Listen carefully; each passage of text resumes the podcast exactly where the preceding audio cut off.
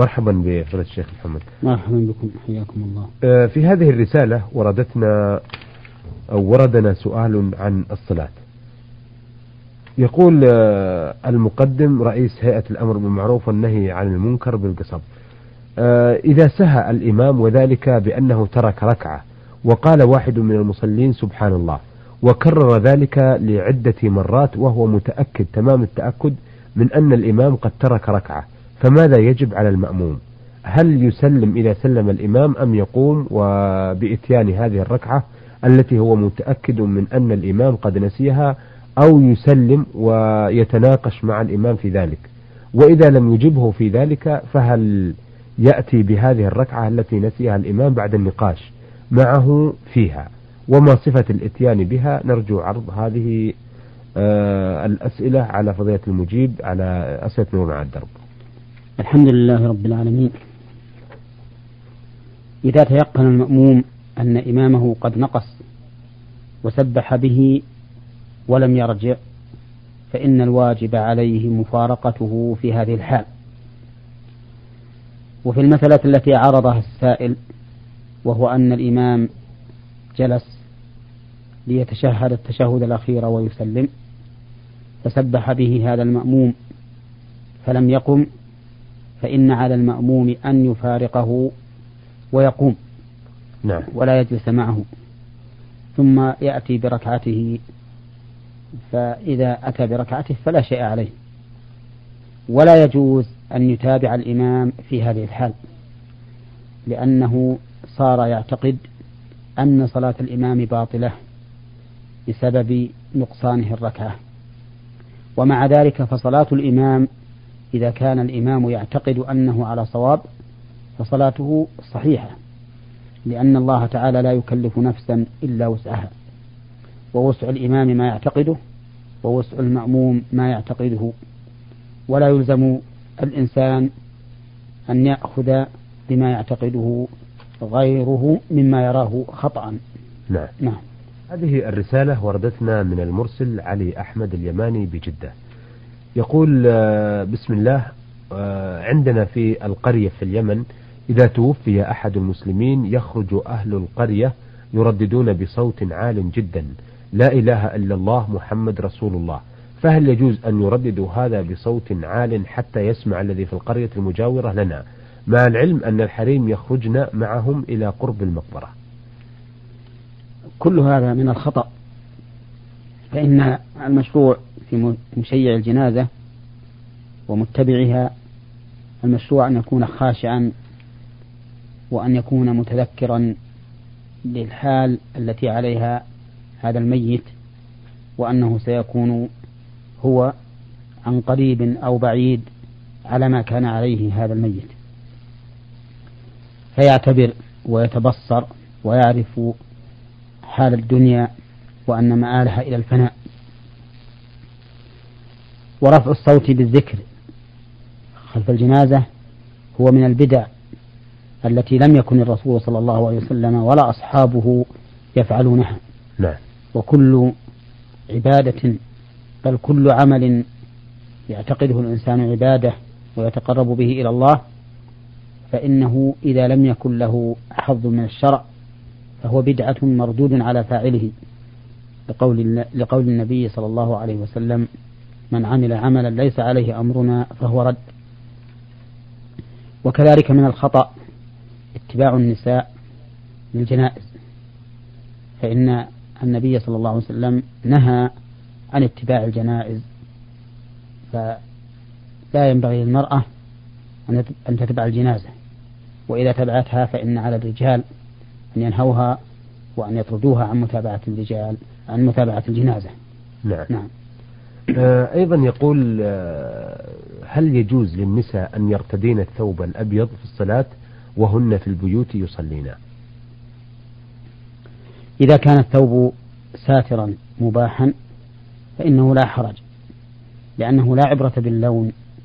المرأة يجوز أن تلبس أبيض وأصفر وأحمر وأخضر ولكن لا تتشبه بالرجال في هذه الألبسة.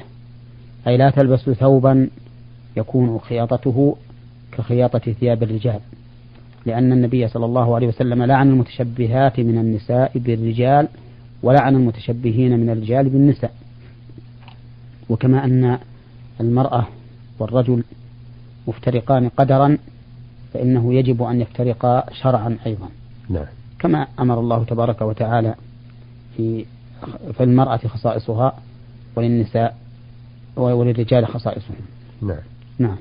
آه ما معنى يفترقن قدرا ويفترقن شرعا؟ نعم. آه يفترقن قدرا لأن الله سبحانه وتعالى فرق بين المرأة والرجل في الخلقة. نعم.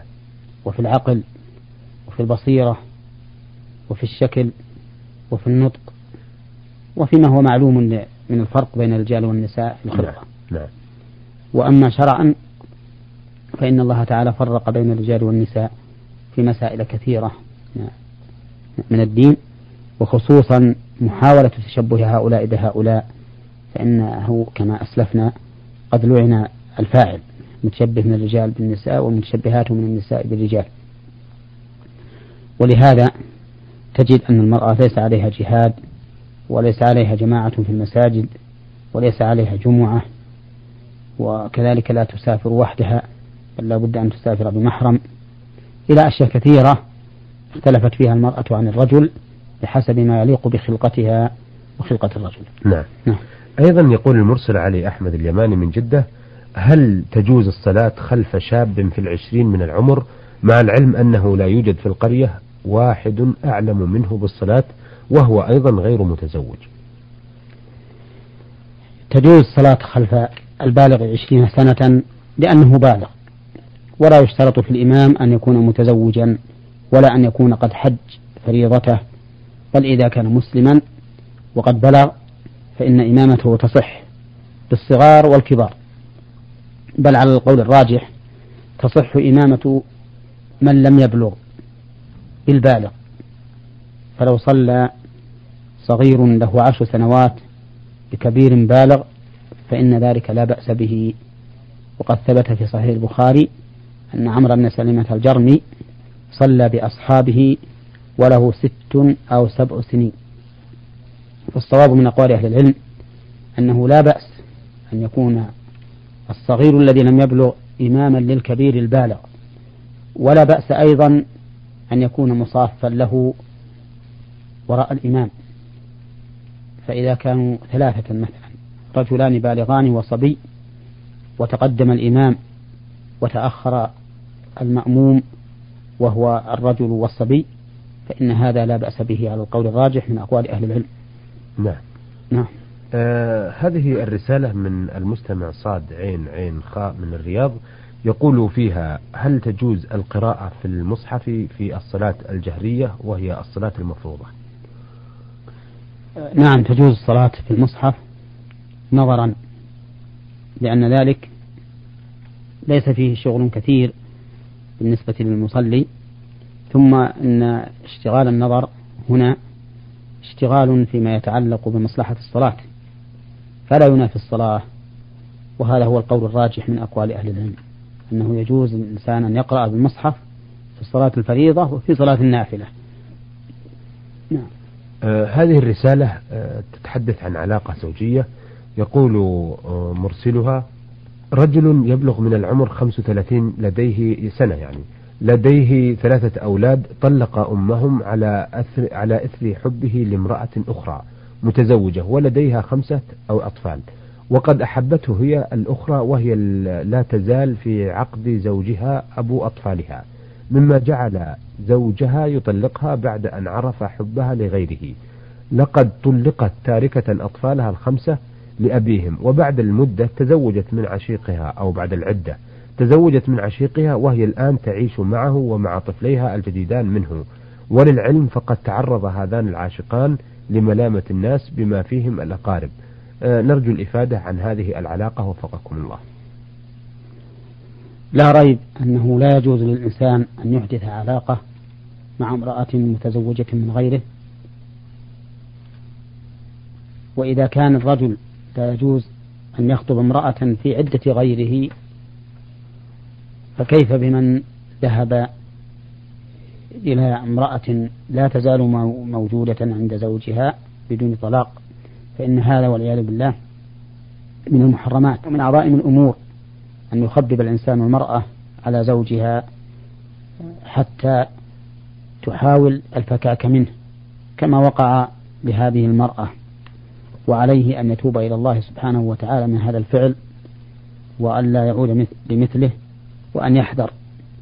أما بعد أن طلقها زوجها الأول ونكحت هذا نكاحا شرعيا صحيحا فإنه لازمه طلاقها في هذه الحال.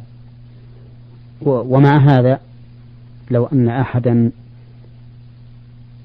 من القضاة فرق بينهما نكالا له حيث اعتدى على حق زوجها الأول لكان له وجه. لا سيما وأن بعض أهل العلم يقول إن من خطب امرأة في عدتها فإنها تحرم عليه نكالا له ويمنع من نكاحه إياها. فهذا أشد وأعظم. نعم. فلو أن أحدا من القضاة حكم بالفراق بينه وبين زوجته ما عنفت عليه ذلك. ولرأيته ولرأيته مصيبا إذا رأى أن المصلحة تقتضي هذا. نعم, نعم.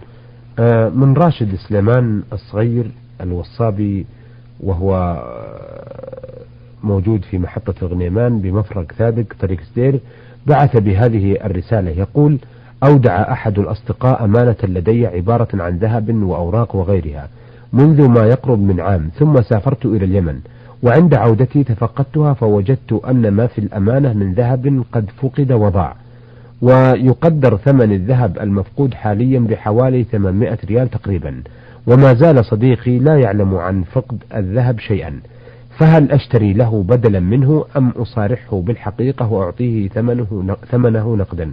وتفضلوا ولفضيلتكم الشكر. صارحه بالحقيقة وأخبره بما وقع. ثم إن كنت قد حفظت هذه الأمانة في حرز مثلها وأنك رأيت أن بقاءها عندك أحرز مما لو أعطيتها إنسانا آخر فإنه لا ضمان عليك في هذه الحال. نعم. لأنك قمت بما يجب عليك من الحفظ. وأما إذا كنت قد فرطت ووضعتها في مكان يكون عرضة لأخذها فإنك تضمنها. وعلى كل حال فصالح صاحبك حتى يتبين الأمر. نعم. نعم. آه هذه الرسالة التي بعث بها أحد المستمعين لبرنامج نور على الدرب وهو الطالب حسين بالقاسم الفقيه من معهد إعداد المعلمين الثانوي بالقنفذة. يقول في رسالته هو لي عمة شقيقة والدي وتقول أنها رضعت أخي الذي هو أكبر مني سنا مع أحد بناتها أو إحدى بناتها الثلاث وهي البنت الكبرى ولم توضح عدد الرضعات التي رضعت آه، رضعت بها أخي الكبير. سوى أنها تقول حوالي السبع أو الثمان أو أكثر من ثمان مرات ولم ترضعني معهن وقد, زو وقد زوجت بنتاها الكبريتان من غير أخي من لحم من لحمة أخرى. فهل يجوز لي أن أتقدم لخطبة بنتها الثالثة وهي الصغرى؟ أفيدونا جزاكم الله عنا خيرا. نعم يجوز لك أن تتزوج آه، البنت الثالثة بنت خالتك التي رضع منها أخوك. لأن إخوة الرضيع لا تنتشر إليهم حرمة الرضاع. نعم إن كانت البنت الثالثة التي تريد أن تخطبها إن كانت قد رضعت من أمك رضاعا محرما وهو خمس رضعات فأكثر قبل الفطام فإنها لا تحل لك لأنها أختك. نعم. وأما إذا كانت لم ترضع من أمك وأنت لم ترضع من أمها فإنها حلال لك ولو كانت قد رضع أخوك ولو كان أخوك قد رضع من أمها. نعم. آه، أيضا يقول عندما أذهب من بلدتي آه، بحوالي 30 كيلو متر آه، ويأتي وقت الصلاة وأنا في مكان أرض صبخة والبحر بعيد عني وما عندي ماء غير التيمم فهل صلاتي جائزة عندما أتيمم من هذه الصبخة أفيدونا جزاكم الله عنا خيرا. التيمم بجميع الأرض جائز. لقوله تعالى وإن كنتم مرضى أو على سفر أو جاء أحد منكم من الغائط أو لمسوا النساء فلم تجدوا ماء فتيمموا سعيدا طيبا ولكن إذا كنت تريد الرجوع للوقت قبل خروجه فتدرك الماء فإن الأولى أن تنتظر حتى ترجع وتدرك الماء وتصلي بالماء فهو أفضل لك من أن تصلي بالتيمم في أول الوقت نعم. وأما إذا كنت لا ترجو أن تلحق الماء قبل خروج الوقت فصلي بالتيمم ولا حرج. آه هذه الرسالة وردتنا من المستمع المرسل آه عين عين عين عين ألف يقول في رسالته عندي أخوان لا يصليان فهل يجوز لي أن أكلمهم أم لا؟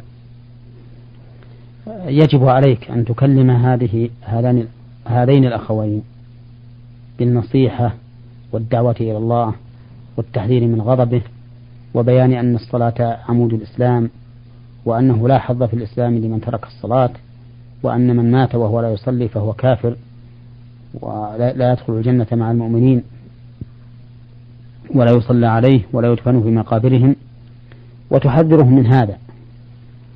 و ولا تيأس فإن الله تبارك وتعالى قد يبتلي بعض العباد بتأخر إسلامه ويبتلي الدعاة بتأخر القبول منهم ليعلم سبحانه وتعالى الصابرين من غير الصابرين نعم, نعم. نعم. أثابكم الله أيها السادة إلى هنا نأتي إلى نهاية لقائنا هذا الذي عرضنا فيه رسائل السادة رئيس هيئة الأمر بالمعروف والنهي عن المنكر بالقصب وعلي أحمد اليماني من جدة وعبد الله أحمد اليماني من جدة أيضا وعبد الله أحمد آه، ابن هاشم من جمهورية اليمن الجنوبية الشعبية وراشد سليمان الصغير والصبي من محطة من محطة الغنيمان طريق ستير والطالب حسين بلقاسم الفقيه من معهد إعداد المعلمين الثانوي بالقنفذة وأخيرا رسالة المرسل عين عين